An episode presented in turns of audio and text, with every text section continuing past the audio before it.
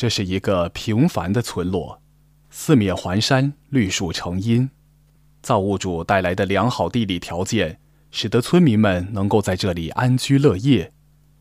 朴实无华的劳作者们，日出而作，日落而息，通过辛勤耕耘，挥洒汗水，守一方净土。这里又是一个不平凡的村庄，奉金义祥和，庭银翅安宁。这是金义黄村，中国凤亭，是著名人类学家林耀华的故乡。林耀华先生是新中国民族学、人类学最主要的创始人，乃一代宗师、学界泰斗。一九一零年三月二十七日。林耀华先生就出生在这个名不见经传的小山村。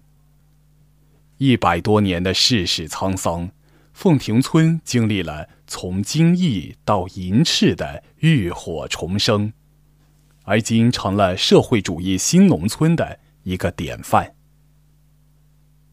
这里举办林耀华先生的展览，我们纪念着这位从古田山村走出去的著名学者。也弘扬先生立志报国、严谨治学的精神。金义之家，这座被誉为研究社会学、人类学的古老的东方神庙，在经历了文革的巨大打击之后，也逐渐破败，淡出人们的视线。如今，当地政府重新拾起了这逐渐没落和被人遗忘的文化古宅。斥资修葺，让金义焕然一新，再一次展翅于国人的眼中，展翅于世界的眼中。林家后人也作为金义之家的守护者，呵护着金义之家的发展。这座充满了古香古色的院落，高大的房梁，精致的雕花，无一不以一种高傲的姿态。向人们展示着它曾经的繁荣和尊贵。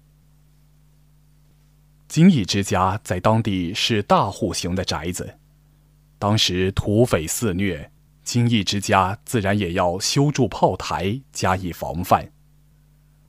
据林家后人介绍，他的爷爷林荣昌以前负责看守炮台，防范土匪的袭击。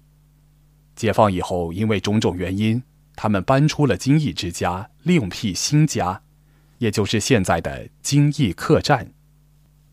在金义客栈中，爷爷讲述着往事，似乎还历历在目。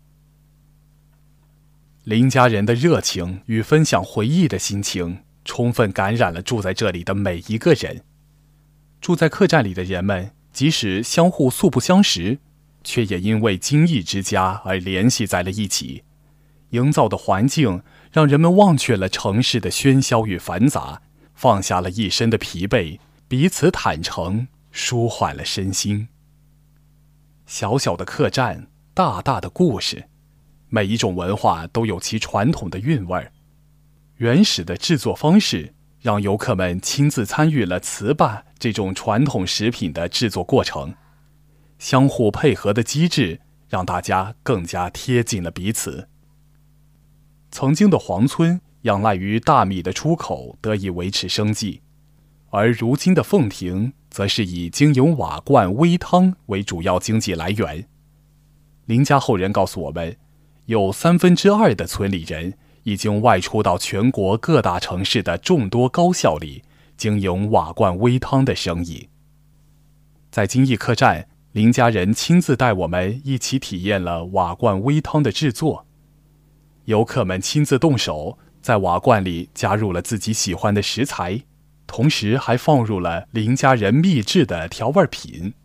在大家的相互配合下，一个小时之后，大家都品尝到了自己动手制作的美味的瓦罐汤。这份美味，融化的不仅仅是我们的舌尖，更是每个人在社会生活中的相互隔阂的冷漠的心。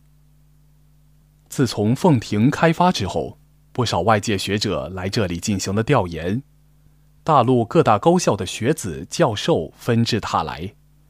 海峡对岸的台湾也有人慕名前来。